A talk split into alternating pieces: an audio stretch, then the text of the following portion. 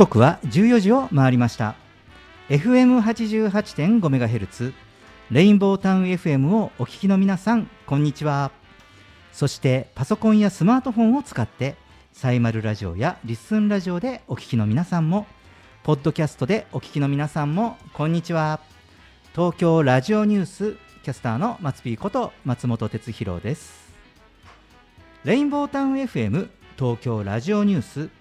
この番組は毎週火曜日に個性あふれるコメンテーターとニューノーマル時代の気になる話題を独自の目線で語るニュース解説番組です。コメンテーターは次の時代にパラダイムシフトする企業を支援する専門家集団。株式会社エスペシャリー代表の小島圭さんです。よろしくお願いします。よろしくお願いいたします。はいね。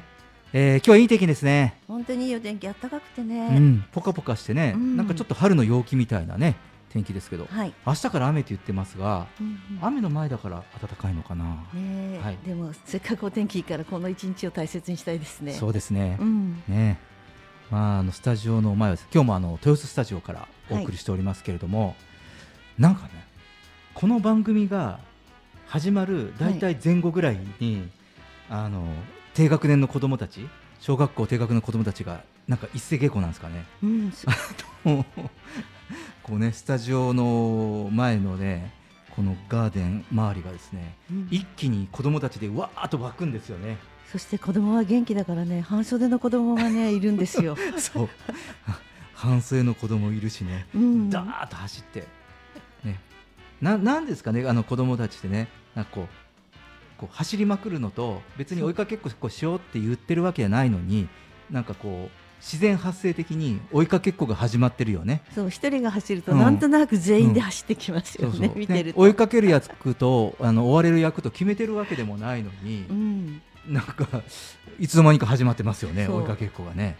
なんかそんな楽しい時代もありましたね。うん、ね子供は無邪気でいいですよね。可、愛、いいですね。はい、えー、今日は11月、えー、22日ということで、はい、えー、まあ朝からワイドショーとか情報番組でもやってましたけどね、はい、いい夫婦の日とい。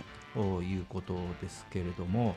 あのいい夫婦の日っていうことで、はい。まあ、いろんなあの芸能人とか有名人タレントの,、ね、あのこうカップルが取り上げられたりとかですね、はい、あのこういい夫婦の日があの最近は、はい、えー、まあ、夫婦の、まあ、結ばれるのとえっと、別れる日 なんかそのちょうどけじめをつける日にも このいい夫婦の日がなっているというちょっとねダークサイドなあの情報も入ってきたりとかして、ね、世相だなというふうに思いましたけど、はい、でも何でもこのいい夫婦の日というのは結構その制定されて、はい、あのこれ日本生産性本部があの制定した記念日らしいんですけどあの1988年ぐらい、はい、だから1990年前後ぐらいにあの制定された日らしいですよ。はい、うん、新しいですね。うん、そうですね。はい、はい、なのでなんかね、もう私昔からある日なのかなと思ってたら、うん、うん、まあ意外に最近っていうかね。いい並びですよね。一一二二ってね、うん、そうですよね。うん、そうね、よく考えたかな。はい。うん、でも結構これはいろんな語呂合わせの中でも皆さん知っているね、うん、あの記念日ですよね。はい、さあそれから、えー、まあ今週は、はい、いよいよ。サッカーですよ いよいよ。はい。いよいよ始まります。はい、ね。もうあの今週の月曜日の開幕からね、うん、えー、まあ、ワールドカップが開幕ということで、えーまあ、場所はカタールということで、はい、まあ、一つはその、まあ、サッカーでね、まあ、いわゆるそのスポーツの祭典ということで、ね、はい、おめでたいこともある傍らやはりこう今、国際社会の中で、まあ、カタールというこう場所でね、うん、えー、まあ、いろんな SDGs の話だとか、はい、そういったこととかも、まあ、取り上げられる場所になっているというのも、うん、まあ、今時のまあ、スポーツの話題かなとい。うふうに思います。はい、まあ、あの日本にとってはいよいよ明日11月23日、ね、日本代表が、えーまあ、カカタールでの初戦、はい、初戦は、まあ、なんとドイツ代表強い。まず格上から始まるということでね。もちろんねドイツ代表もこれ優勝候補、まあね、優勝を狙う強敵でもあるんですけれども、うん、まあ、日本もね負けるわけにはいかないですからね。あのこのワールドカップが面白いのは、はい、結構その親善試合とかなんかちょっと日本である大会で、うん、まあ、例えば国代表っていうのが来るじゃないですか、はい、そこって意外にフルメンバーじゃないんですよ。でフルメンバー来てもやはりこううまくその本来の自分たちのそのヨーロッパならヨーロッパね、えー南米なら南米のやっぱり大事な大会があるからちょっとそこの調整も兼ねたりとかってするので完全フルメンバーで来ないんだけど、まあ、そのこれねサッカーを知ってる方にとっては常識かもしれませんけどこのワールドカップ自体はこの予選とはいえど特筆戦戦差があるので、どのポジションでその得点で有利に抜けるかで、今度は決勝トーナメントの場所が変わってきますから。だからその予選から全力。しかも、えっと例えばドイツから見たら格下日本になるかもしれないけれどもでもフルメンバーで行って点が取れる国からはもうごそっと取っちゃおうみたいな考えで来るわけですよ。はい、うん。だからもう本当にガチンコ勝負な大会。だからそのガチンコなゆえにはい意外な予想外の、はい。うん、ことも起こるというだってことで取れなきゃいけないから大変だもんね。そうなんですよ。非まあ一番そのサッカーの大会の中でも非日常なうん。特別なやはり緊張感がとか雰囲気がある大会なのでここばっかりはもうねいざそのピッチに立ってしまうと、はい。もう多分 FIFA のランキングとか多分関係ないと思うんですよ。いいですね。楽しみだ。うん。なので、えーこれはねもしかするとその歴史的なまた一夜になるかもしれないかなと思って注目ですよね。はいはい、えーさて毎週オープニングで、えー世の中のニューノーマルな話題を取り上げています。ねえー今日は材料高騰で再値上げラッシュという話題です。はいはいえーまあ、分かりやすいところでですねお菓子の話題ですよ。はいお菓子を話題にしますとね江崎グリコは21日うん白黒のポッキーなど、えー菓子や食品計338品目を来年2月1日出荷分から順次3%から16%値上げすると発表しました、うん。えーまあ、全商品の4割弱に当たるものが対象だそうですね。でポッキーははい。私あのポッキー好きなんですね。美味しいですからね。そうそう。あの結構そのポッキーはあのなんですかねこう僕の中では定番のお菓子で、うん。うん。あのお酒のあてでもポッキーはいいぐらいなんですけど あのこのポッキーね9月に値上げしたばっかりなんですよ。へ9 月に値上げしてうわポッキー高いな。でちょっとこれあの私の個人的ななんか軽くなった気もするなって。ー 思ってたところだったんですよね。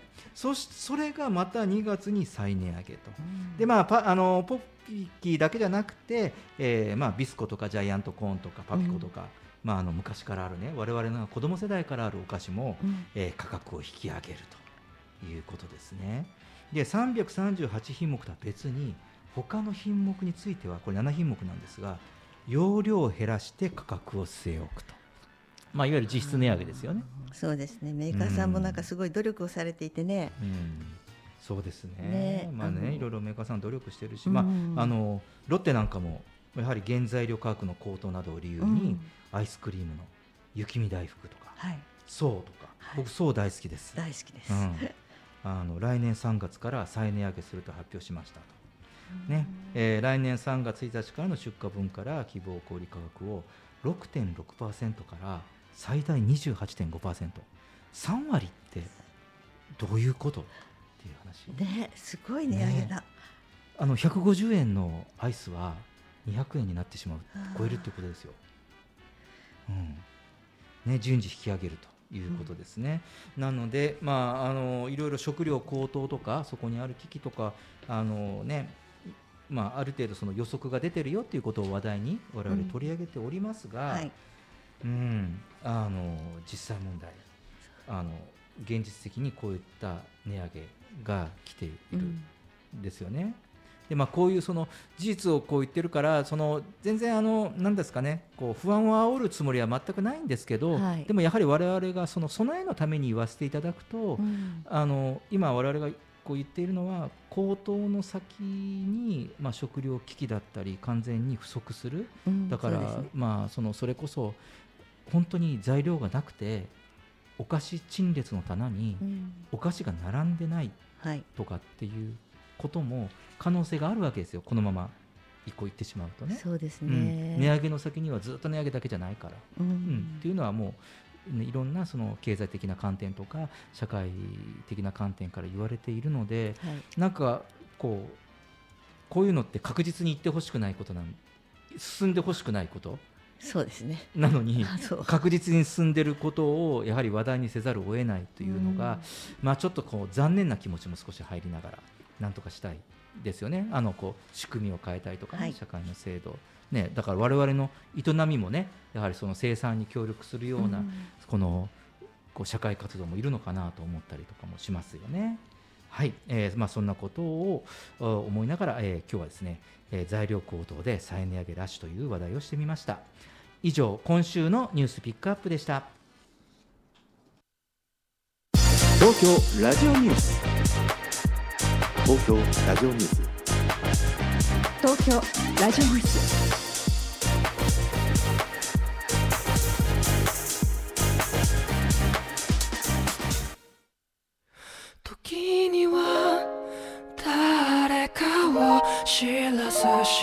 ずのうちに傷つけてしまったり失ったりして初めて犯した罪を知る。戻れない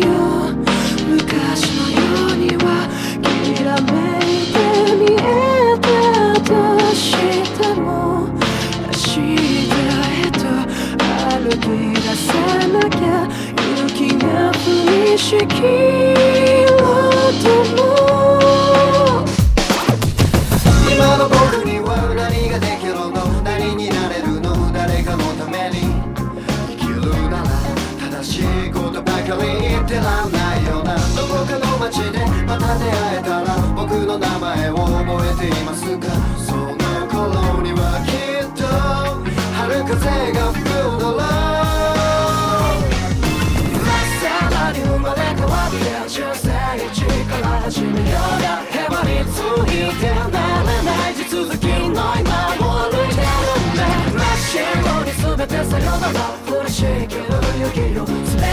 包み込んでくれ。今日だけは全てを隠してくれ。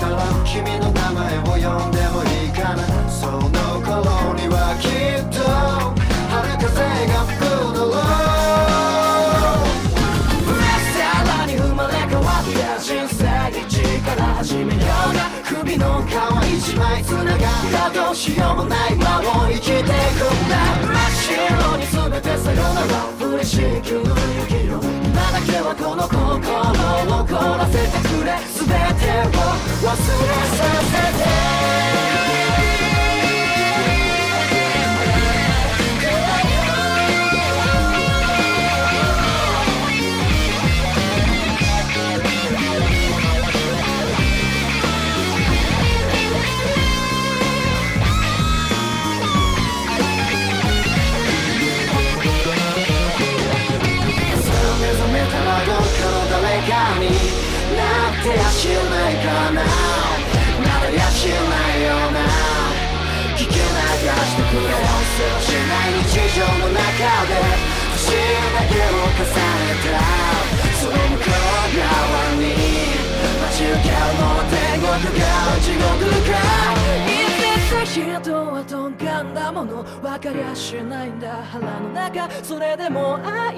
愛され生きてゆくのが定めとして後悔ばかりの人生で取り返しのつかない過ちの一つや二つくらい誰にでもあるよね。そのもともろうんだそれよに生まれ変わって人生一から始めようがへばりついて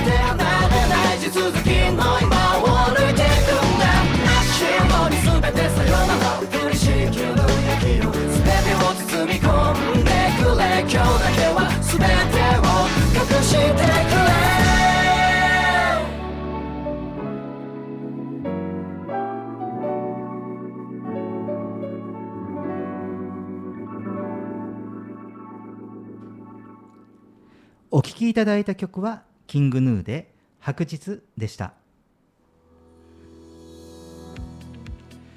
レインボータウン FM 東京ラジオニュース。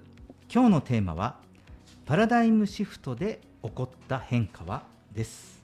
コメンテーターは次の時代にパラダイムシフトする企業を支援する専門家集団。株式会社エスペシャリー代表の小島圭さんです。よろしくお願いします。よろしくお願いいたします。はい、えーパラダイムシフト。はい。えーこの番組ではよく言う言葉ですが、はい。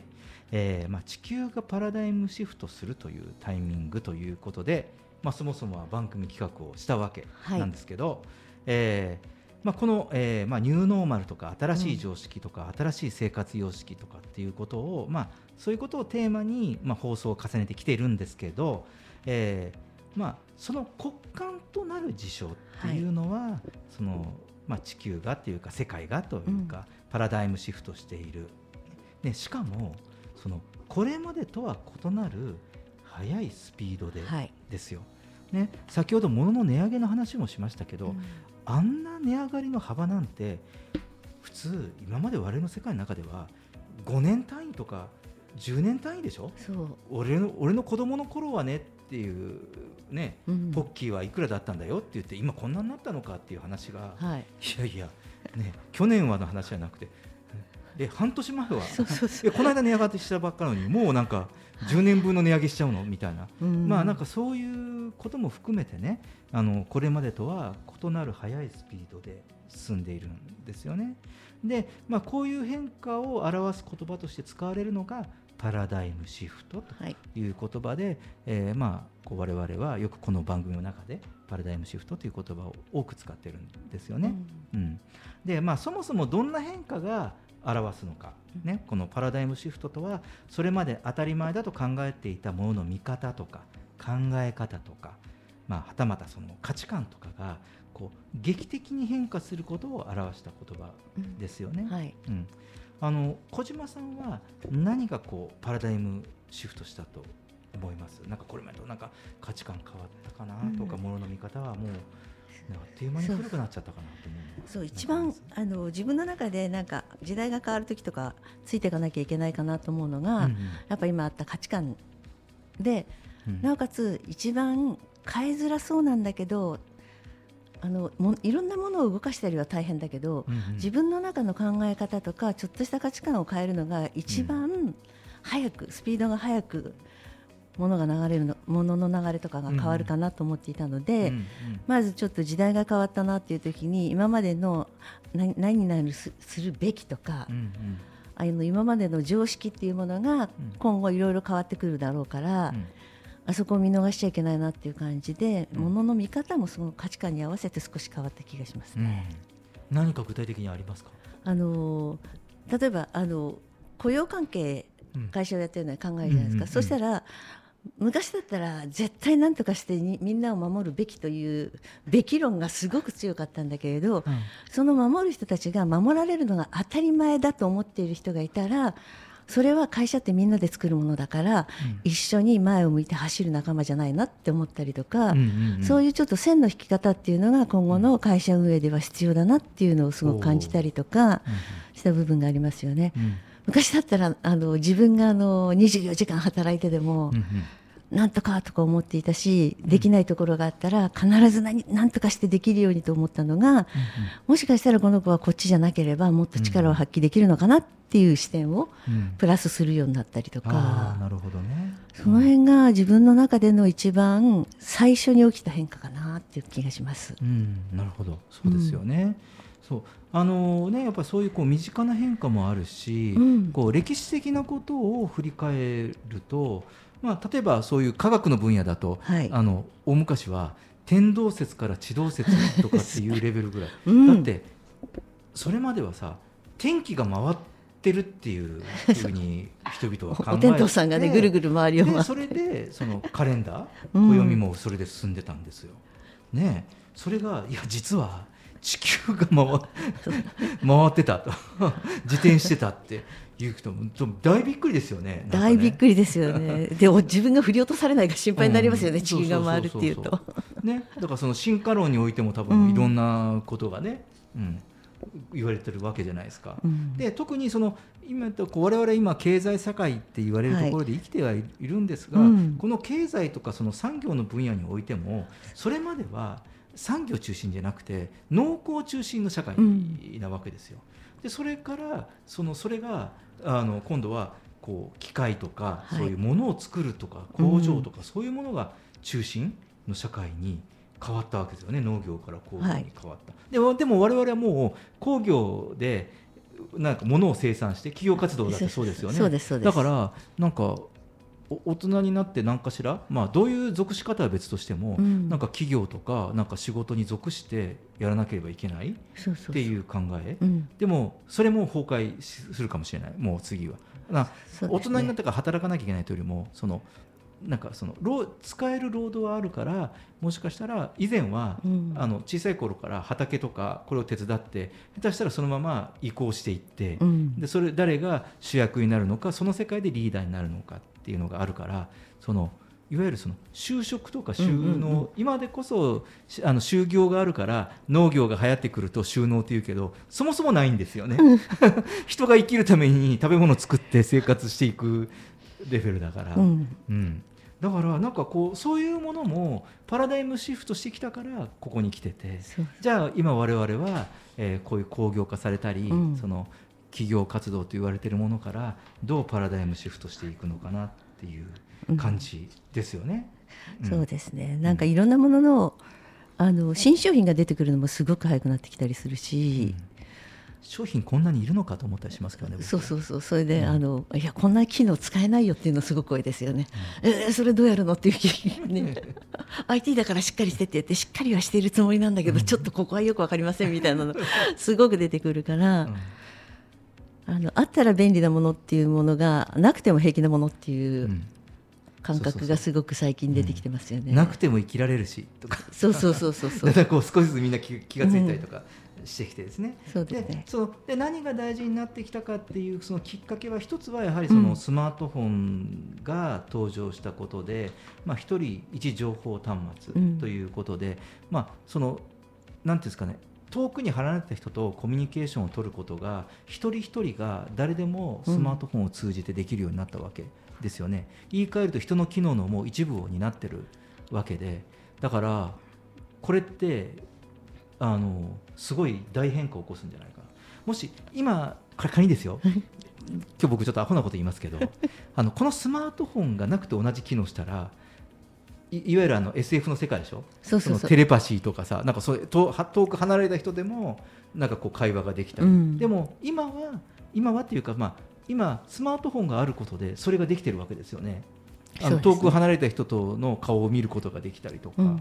ね、だからそういうことがその我々がそのなんだろうネットへのアクセスが簡単になってきたから、まあ、今我々こうメディアをっていう中で仕事をしてますけど、はい。まあ、そういうそのこうメディアっていう位置づけも特別なものではうん。なくて、まあ、誰でも一メディアかもしれないし、身近になりましたよね。そうですね。だからなんかこういうその変化がうん。もっと進んでいくとどうなっていくのかな。だから今までのこう僕らこうやって放送放送しててもそうだけど、うん。このポジションってずっとあるのかな。じゃあはい。多分変わってくるんじゃないかなうん。と、そのもっと進んできたりとかってすると、うん。と思ったりもする。これも一つなんかこれから大きくパラダイムシフトする。そうですね。うん。なんか考えると逆にあのさっきねうん。松本さんが頭の中にスマホが入ったらいいなって言うんですけどあの頭の中の一部の電話の記憶能力とかがスマホに行ってしまったような気がして己の能己の能力がちょっとスマホに取られた感があって昔電話番号みんな覚えてて、はい。ピポパパ押せてたじゃないですか。はいはい。それが今は、えー誰々さん誰々さんって検索してからはいはい。あのその人を選んではい。かけるようになったので、うんやっぱ一部機能は失ってきたような気がするっていうのもちょっとあるんです。そうか僕はその記憶の部分がうん。ない分、人がほ人しかできない本来のことに脳を使える機会かなって思っちゃうんですよね、だから今までもう名刺とかでも今パッとこうスマートフォンの中で記録そうそうそうそう。してそこでやってるから。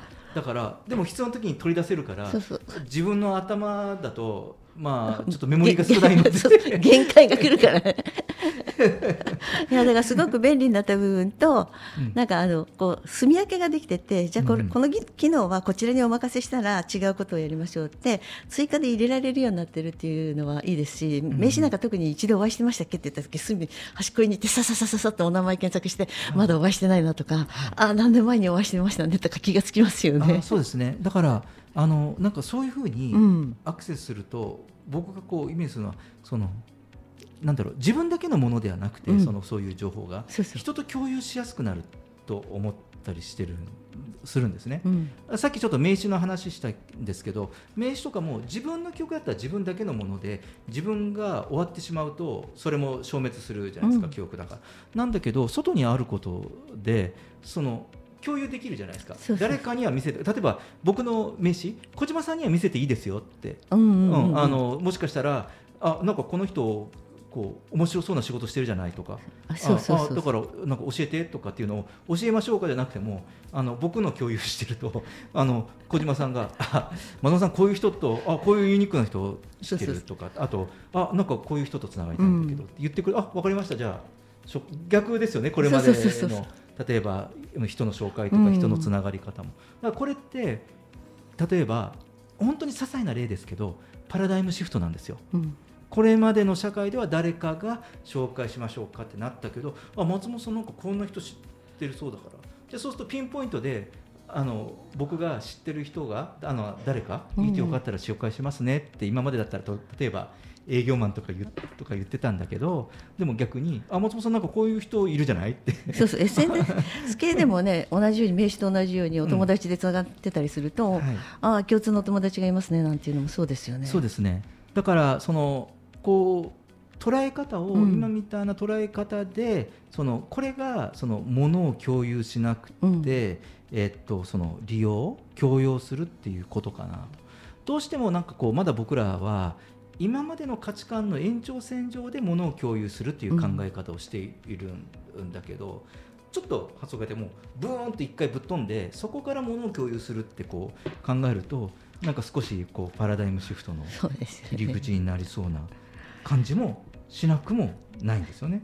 でそだからそういうことがあるとなんかそのごめんなさいそのはき働き方の変化、ううんんみたいなこともあの多分かなり多様性を求めて多様多様化してくる多様性を求めるんじゃなくて、多様化してくるんじゃないかなそうです思うんでねす。ね。もうすでにあのねこの今回のその新型コロナウイルスの影響によって、まあテレワークっていうのは普及したじゃないですか。はいうん、だからそのこうフルタイム雇用で出勤して働くっていうこう、うん考え方が、まあ今こうなそのコ コロナの 感染のなんかこう上下振動でなんかこっちに寄ったり、まあいろんな大手の会社さんとかでもねいろいろこう試行錯誤じゃないですか。そう今そうそう。すごいです一旦ね。テレワークしたけどいやうちの会社は全面もうフル勤務に戻しましたうんっていうことにもやってみたい、ね、でもそれがいいのかどうかまだは誰も分かってないから。そう結果が出てないからね。みんなで、あの試してやってることっていうのは、うん。あのみんなで一緒に楽しみながらたの試した方がいいと思うんですよね。うんうん。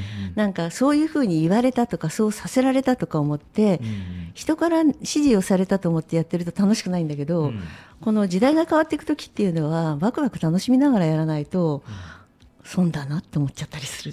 うん、そうですよね、うんだからその大きく3つどうなるかこうまだまだうん。僕らは今までの経験を踏まえてその先を見ているからだからそのパラダイムシフト状態じゃない時はその延長線上で考えればよかったけど、僕らはパラダイムシフトって言っているのはこの価値観が通用しない見方で例えばその、うん。コミュニケーションの方法とか変わったりとか、はい。情報収集する方法がこれまでとは多分全く変わっちゃうんだろうなっていうことだったり、えーまあ所有しないで共有したりとかそういう共同利用したりとか、うん。共有して利用する価値観が広がるっていうのがどういうふうな広がり方するのかというのが2つ目と、うん。あと3つ目はやはり一番大事な働き方。これはなぜかというと、我々の人生の寝てる以外の一番起きてる活動の中でまあ学生さんはねお勉強したりうん。でもやはりその社会に出ると大きくは働く働いているという、まあ、今で言うとその概念の時間が長いわけですよ。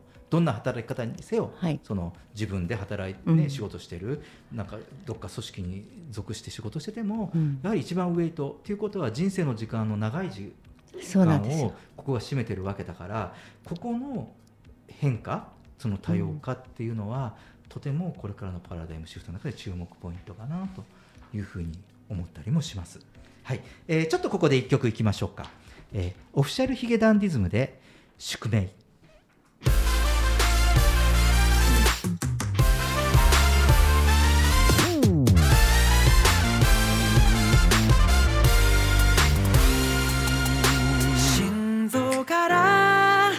溢れ出した声で歌うメロディー振り向いた未来。君から溢れ出した声と合わさって響いた群青の空の下。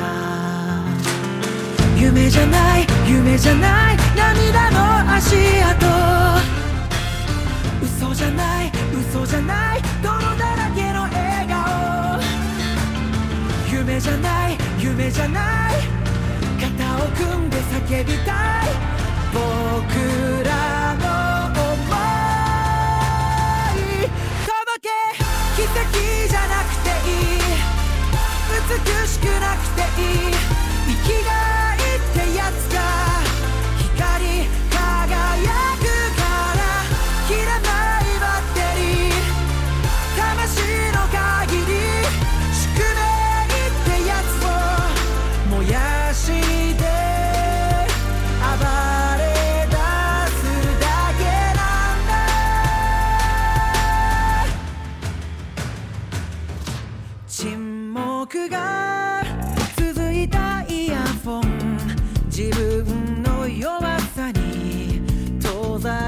く未来。大丈夫や。頑張れって歌詞に苛立ってしまった。そんな夜もあった。夢じゃない夢じゃない。あの日の悔しさと。忘れない忘れない。手のひらの爪痕。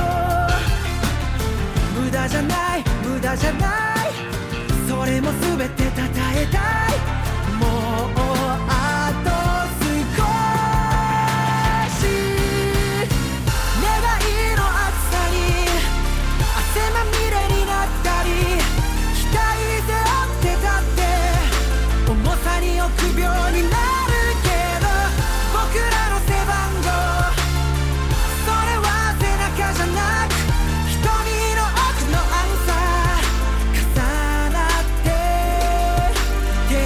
し合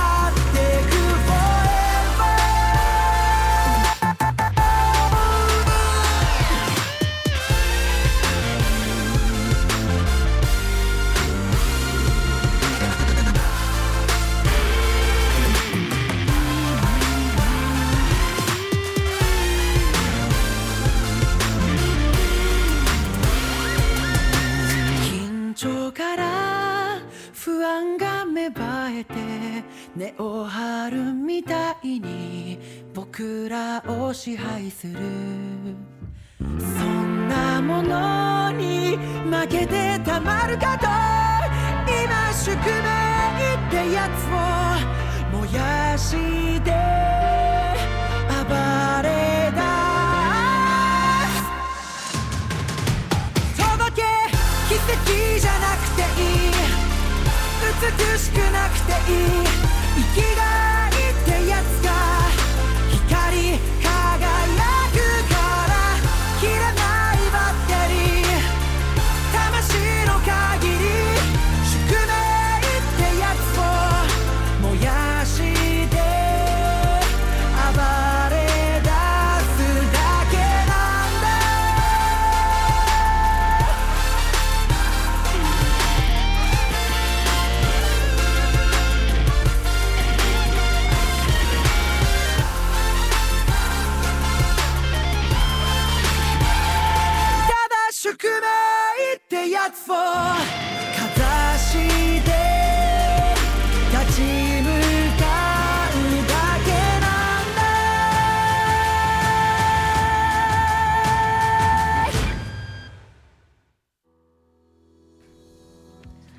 今日はパラダイムシフトで起こった変化はという話をしています。ねえーまあ、このパラダイムの転換についてなんですけど、まあ、その日本の話しましょうか、まあ、日本の経済とかね、まあ、ビジネスについても、まあ、せっかく、ね、小島さんコメンテーターなんで触れてみようと思うんですが、はいこれは日本はパラダイムシフトの転換うまく,、まあ、うまくいってるかどうか、まあ、まだ始まったばっかりですけどそうまく始まってますかね？まあ日本らしいんですけど、まあ全てが後手に回るってやつ。残念ながら、うん。あの上手に先先っていうか変化に気がついて動きの早い人たちって本当に早いじゃないですか、うん。その時にあの違うことを話し合っていると、あの世界世間ん？せ世界と日本は見てる方向が違うのかなっていうのを感じることがすごくありますね。うん。そうですよね、うん。うん、まあ僕も同じことを思いますね。うん。であのやはりうん。こう一般的なところとちはい。ょっと離れたことはい。をやると、うん、なんだろう。そこをこう最初のうん。一歩目やる人は変な目で見るじゃないですか。そうそう。何やってんの？みたいな変わった。人扱いするし うん。ですよね。そう。はい、あのまあ慣れてるんですけど僕僕なんか個人的には、はい。えー、と慣れてて、まあ、そもそもが人と違う働き方をまあ最初はちゃんとまともにやってたんですけどなんか違うなと。そうすると今がまともじゃないみたいな聞こえが。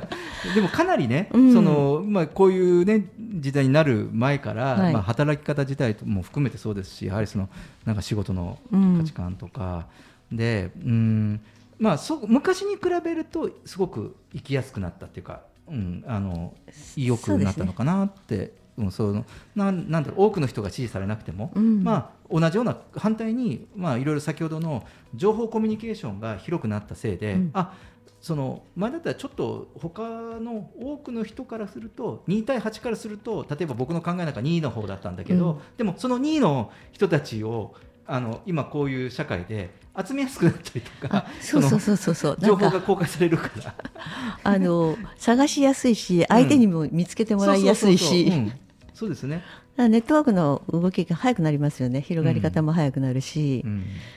でそうね。そうだから情報にあの疎いというか情報収集が遅れてくるとやっぱり後手に回るのかなと思って、うん。だから逆に若い子たちの方が企業を作って、うん。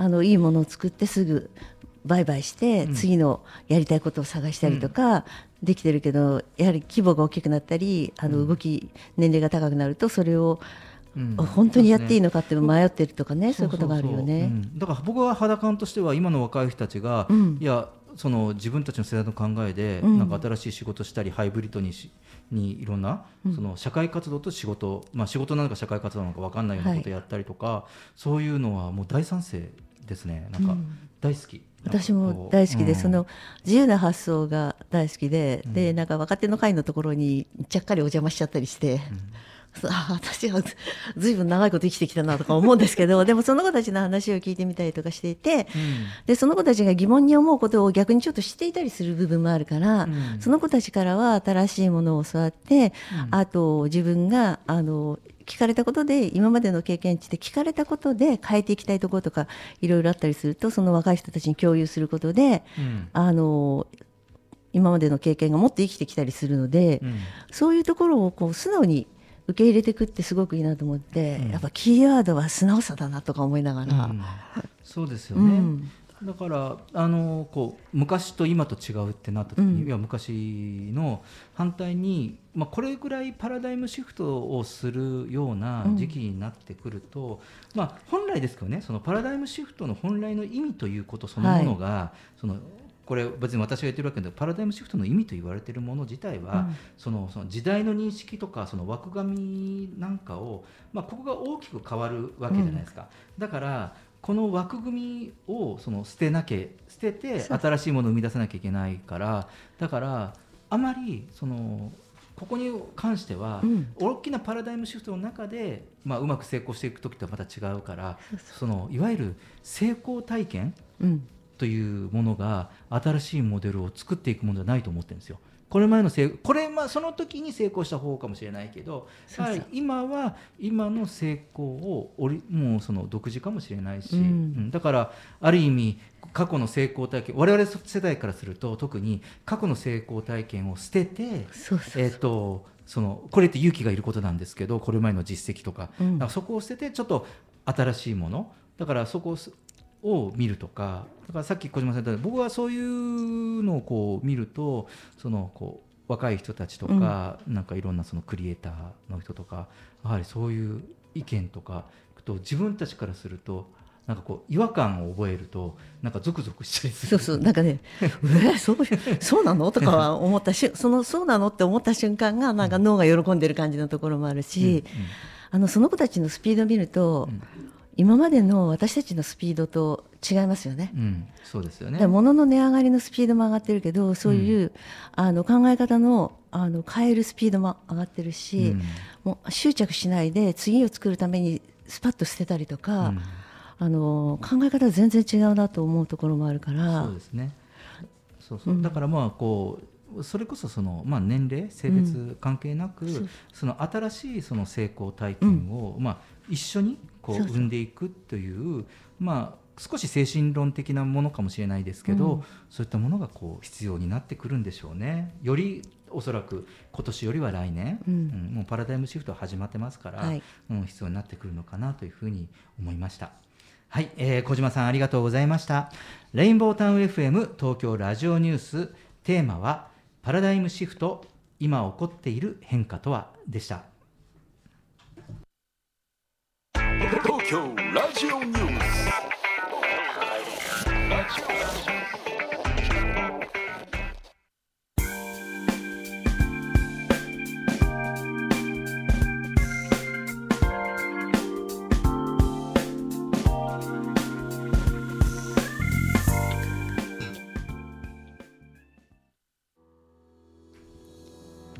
レインボータウン FM 東京ラジオニュース、えー後半のテーマは新しい自治体の形特別市構想に市民からも要望がです、うん。はい。えーコメンテーターは引き続き次の時代にパラダイムシフトする企業を支援する専門家集団。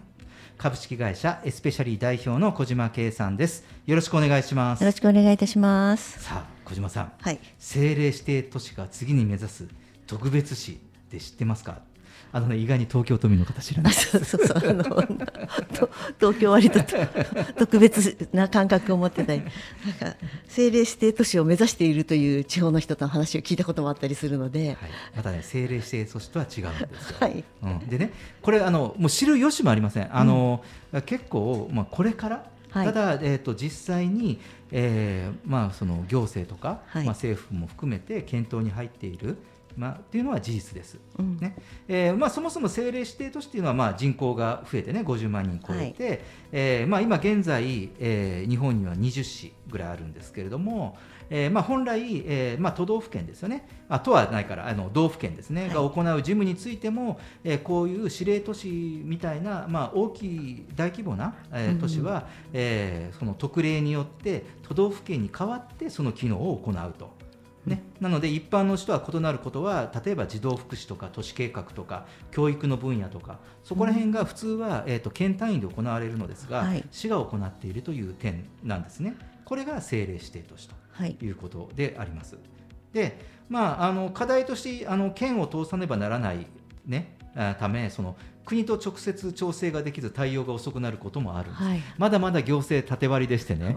あの市がその権限を持ったとしても国とやるには県のをを通してしか国といわゆる、うん。うんあのえー、1年生が3年生に直接言葉かけられなくて 2年生を通して 上級生の3年生に言わなきゃいけないようなちょっと若干ですね、まあ、言い方悪いかな、封建的なところもあるわけですよ、はい。まだまだこういう行政ってということですね。で、えーまあ、この、えーこの特別市とはい。いうのがですね、えーと一つ言われてましてそういう中で。うん。でこの特別市というのは県の区域外となり市が県の機能をすべて持って還元と財源を一本化する制度なんです。だからいいですか？これは違うことは例えば今、まあ、神奈川県を例にとると私が住んでいる川崎市とはい。隣の横浜市あのこれあの特別市に向けて動いてるんですけど、うん。例えば川崎市は神奈川県ではないということになるんです。住所は？え？いや あのあその住所の話ではなくてですね。あのはい仕組みですよね。はい。わかります。仕組みの話として。はい。あのなんです。これどういうことかというと財源も間一本化されてしまいますから、政令指令としては異なる新しい自治体の形なんですよね。うん、すごいですね。でこの制度化が目指されてまして、はい。もう川崎市は市政だよりなんかで市民にも配られていたりとかうってん。もうこれあの実はこの特別市の話は、えー夏ぐらいに一度こういう動きがあるようですはい。っていう話をして、今日またあの改めて出したのはさらにこの動きがこう進展してるからでありましてですね、えっと要はあの、まあ、これ市の言い分からするとそもそも県の動きをはい。しているのに、まあ、財源は県からもらわなきゃいけないし県と市の動きしていると国と調整しなこと、うん。しなきゃいけないことはあるけど、はい。県通さなきゃできないんで結果行政が、まあ、大きな人口を抱えているのに遅れてしまうという、うん。はい。そういう、まあ、こうなんかサービス低下というか、うん市民へのその支援低下が起こるのでっていうことなんですが、うん。えーまあ、県は県で、えーっとまあ、これをやってするとその住民のニーズが多様化しているので、えーまあ、いろんなそのニーズに対応するものがこう非効率になるんじゃないかと。でただ実際にあのこの夏ぐらいから言われてこの秋までに、はい。い、ろんなその住民の意見を聞いたりとか、はい。なんかしてるわけですよ。で、えーそのつい最近新たな一手が打たれまして、はい。えー、とこれ横浜市なんですけど、うんうん。やはり一番我々がこうあの市民生活っていうか住民生活をして一番身近な単体って地域の自治会じゃないですか、はい。でその地域の自治会が町内連合ほら町内会とかはい。町内の自治会ですよ、そこが、えーっとその市内のまあこれはまあ制約なんですけど、うんその町内会の自治会から特別市の実現に向けた取り組み推進の要望書っていうのが 市民側から挙げられたわけ。すごいですね。横浜市長に対して、いやいや、横浜市頑張あの進めてくださいと、あのうん県に神奈川県に対していうことが出されて、はい。これが一つその、えー神奈川であり横浜市であり制約の話なんだけど、全国にはすごく影響を出している、そのいろんなことで、えーこの、えー11月の2日です、これが出されたのが今月です。はい、なのでちょっとこうあの少し割り込みっぽいあの話題ですけど、はい。今日ちょっとこれを入れてみました。うん。うん、そうなんです。こういうその特別視だからその言いたいのはね、その今までのそのまあいわゆる自治体とかもいろいろその市町村の統廃合とかでうん。どんどんなってるじゃないですか。ね、埼玉だってね、こう浦和とか大宮とかこの辺が合併して埼玉市はい。になったりとか、だからそのこれまでの自治体の形でそのまあそれこそパラダイムシフトしていってるから、その市民サービス市民の生活支援をしていくのにちょっと型が合わなくなってるっていうことなのかなって思うんです。そうですね。みんなが情報をよく見れるようになったからこそ、うん。あのー自分たちの要望もはっきりしてくるのかなっうん。て思って、それでやっぱ防災とかを見るとすごくうんうん。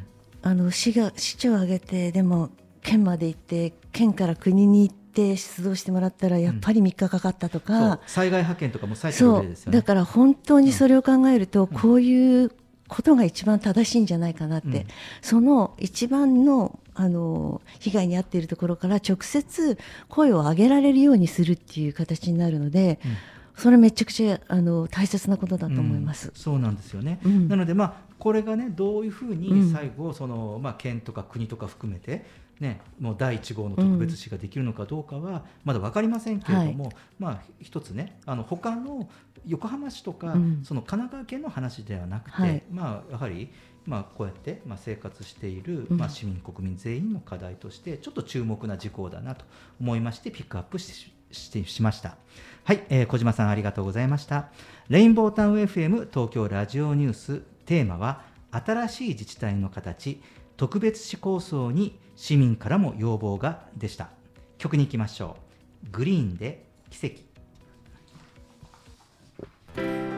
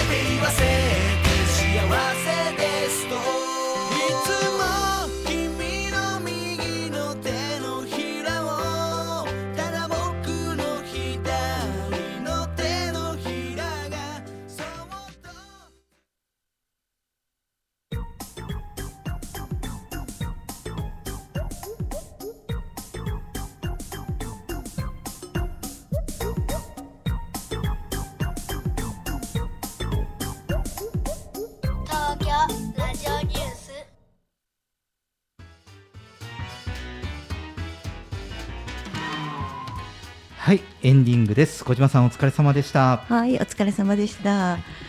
あのパラダイムシフトっていうところで考えていったりするときに、さっきのねあの防災の時にもっと早くできたりとかそういうことがあったりするじゃないですか、いろんなスピードが速くなっているのでそういうところの変革のスピードを速くしてもらったら嬉しいなと私たちの手では何もできないんですが、そういう形になっていってくれたら、そういうところからみんなの考え方がちょっと変わってくるんじゃないかなって国としてのまとまりもできるんじゃないかなと思うんですよね。うん。そうですね、うん。うん。あのーまあ行政のを変える目線も一つあるのと、うん。あとまあこう我々市民生活においてもえっと、行政を頼りにしてるというスタイルではなくなる方がもう少しその自主的なうん。行動を伴わないと多分これ変革できないと思うんですよね。そうなんですよね。うん。やっぱりこう自分たちのことは自分でやったりとかっていうこと。なんとかしてくれるって人に頼ってるうんと、この時代は取り残されちゃうのかなと思っていて、うんうん。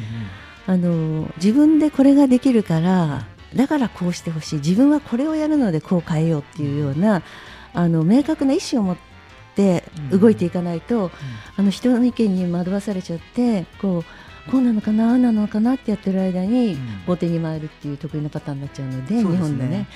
そうじゃなくなったら楽しいですよね。あの結構僕その、うん。SDGs の,、うん。そのビジネススクールにちょっと短期間行った時があって、はい。そこでその現地視察の時に、うん。やはりそのみんなで村おこしした村、はい。あの町とか村とか行った時にあの結構その市民の自主的運営に変えたところがこう変革のポイントだったりしたのを記憶してるんですよね。うん、そうですね。いいですね。そうですね。なので、まあちょっとね、ここら辺はこれから注目なテーマかなと思います。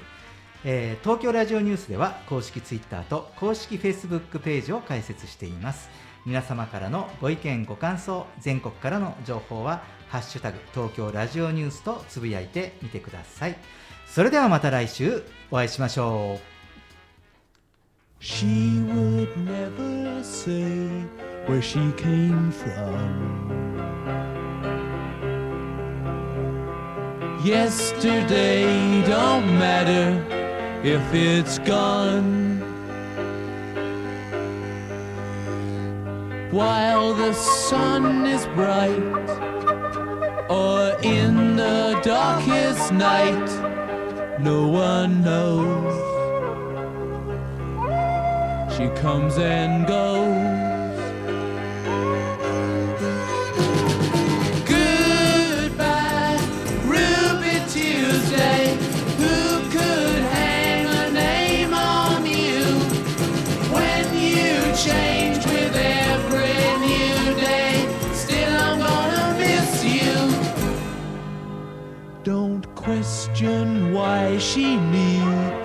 To be so free.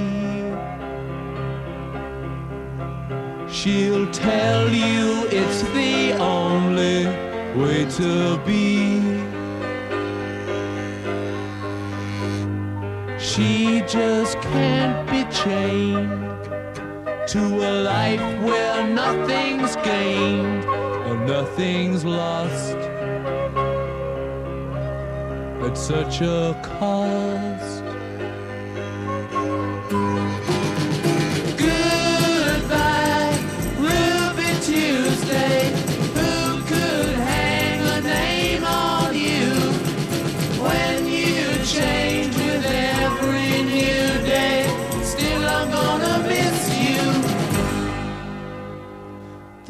There's no time to lose, I heard her say. Catch your dreams before they slip away. Dying all the time.